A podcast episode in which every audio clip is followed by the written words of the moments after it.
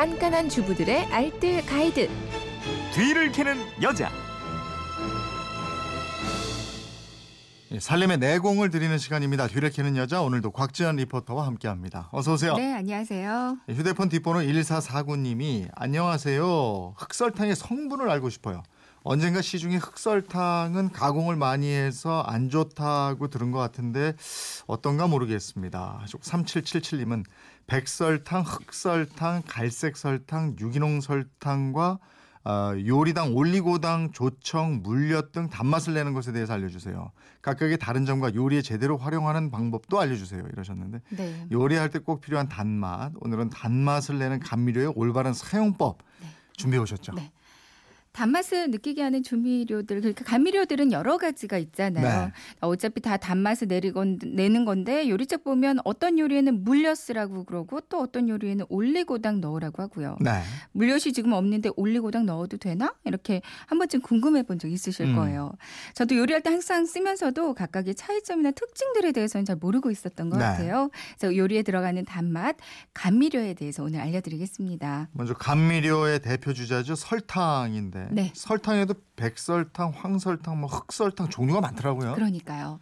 이 설탕은 사탕수수로부터 얻어진 원당을 정제해서 얻어지잖아요. 네. 정제 과정에서 가장 먼저 나오는 게 백설탕, 그리고 이걸 조금 더 가열한 게 황설탕, 여기다가 더 가공을 한 게 바로 흑설탕입니다. 네.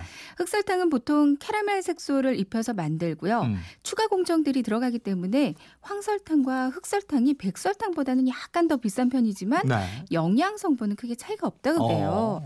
반면에 유기농 설탕은 유기농으로 키운 사탕수수에서 얻어진 원당으로 만들고요. 정제 과정은 일반 설탕과는 별 차이가 없습니다. 네. 그리고 정제를 전혀 하지 않은 사탕수수 100%로 만든 한밀당이 있고요. 음. 정제 과정을 거치지 않았기 때문에 천연 그대로 뭐 칼슘, 칼륨, 마그네슘 같은 미네랄 성분이 가장 많습니다. 네. 그리고 또 시중에 파는 비정제 설탕도 원료명을 보시면 사탕수수당 100%나 또는 원당 100% 라고 적혀 있다면 일단 1차로는 정제를 한 거거든요. 네. 그러니까 정제하지 않은 한밀당과는 차이가 있습니다. 아, 한밀당이라는 것도 저 슈퍼에 가면 살 수 있어요? 시장이나 네, 이런 데? 유기농 매장 가면은 아, 흔하게 사실 그래요? 수 있고요. 네. 인터넷으로도 구매를 하실 아, 수가 있어요. 비싸요?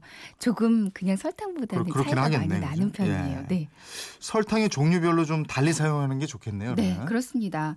이 백설탕은 깔끔한 단맛을 내는데 모든 요리에 사용이 가능해요. 네. 그러니까 음식 본연의 맛을 살리면서 단맛 즐기고 싶을 때 사용하시면 되고요.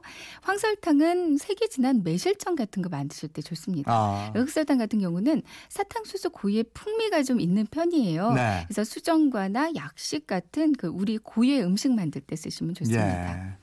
그렇다면 흔히 설탕 대용으로 쓰는 올리고당은 어때요? 올리고당은 포도당의 과당이 결합한 형태거든요. 네. 그러니까 설탕이랑 비슷한 단맛을 내면서도 칼로리는 설탕의 한 75% 정도뿐이 안 된다고 어? 합니다. 설탕은 몸에 그대로 흡수가 돼서 바로 혈당을 올리는데 반면에 올리고당은 바로 소화 흡수가 되지 않고 장으로 가서요. 네. 비피더스균의 먹이가 된대요. 어. 그래서 장 건강에는 조금 도움이 되는 것으로 알려져 있거든요. 네. 하지만 유전자 조작 콩이나 옥수수로 만든 게 있을 수 있어서 이거는 좀 문제가 될 수 있고요. 예. 70도 이상의 고열에서는 단맛이 좀 현저히 떨어진다는 단점이 있어요. 음. 그래서 고열로 조리를 하거나 장시간 가열해야 하는 요리에는 별로 적합하지 않습니다. 네. 그리고 조청은요, 예부터 단맛 내는 재료로 많이 사용이 되어 왔잖아요. 음. 각종 전분질 식품에 엿기름 넣고 뭉근히 고아서 만든 건데요. 네. 주로 쌀로 만들고 진한 갈색이 농도가 되직한 게 특징이에요. 음. 표백이나 정제 과정을 거치지 않았기 때문에 각종 영양 성분 좀 많은 편이고요. 네. 음, 하지만 단맛이 약간 무겁기도 하고 요리색이 어두워질 수도 있고요. 음. 점성이 많이 강하다는 단점도 있습니다.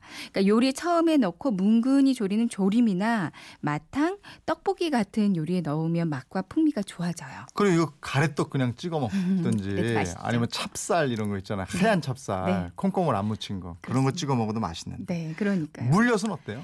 물엿은 이 옥수수 전분을 사용해서 이 조청의 점성이 강한 단점을 보완해서 만들어요. 네. 조청보다 색이 투명하고 묽어서 사용하기 편하고요. 요리색이 변하지 않는다는 장점도 있습니다. 음. 조림이나 볶음, 김치, 겉절이 같은 요리에 그러니까 부드러운 단맛과 윤기 낼 때 사용하면 좋거든요. 하지만 표준 표백이나 정제 과정을 거칠 수 있고요. 역시 GMO 옥수수나 콩을 사용한 게 있을 수 있으니까 네. 주의하시는 게 좋습니다. 네. 요리당은 조청이랑 물엿의 단점을 보완해서 만든 제품이에요. 음. 아주 조금만 넣어도 강한 단맛을 낸다는 특징이 있거든요. 하지만 너무 강한 단맛 때문에 뒷맛이 좀 깔끔하지 못하고 윤기가 좀 덜하다는 단점도 있습니다. 네. 색이 짙어서 간장 들어가는 조림 요리에 넣으면 좋고요. 단맛이 강하기 때문에 미숫가루 같은 음료에 단맛 낼때 음. 사용하면 아주 좋아요. 네. 그리고 마지막 꿀은요. 요리에 넣으실 때 좀 향이 강하지 않은 자파꿀이나 아카시아 꿀이 좀 적당하거든요. 네. 각종 미네랄과 영양 성분이 살아 있어서 생으로 요리하는 음식에 적당하고요. 음. 열에 매우 역- 약한 편이기 때문에 요리 맨 마지막 단계에서 불을 끄고 넣는 게 좋겠습니다. 그렇군요. 예. 자, 이런 궁금증이 있으면 어디로 문의하면 됩니까? 네.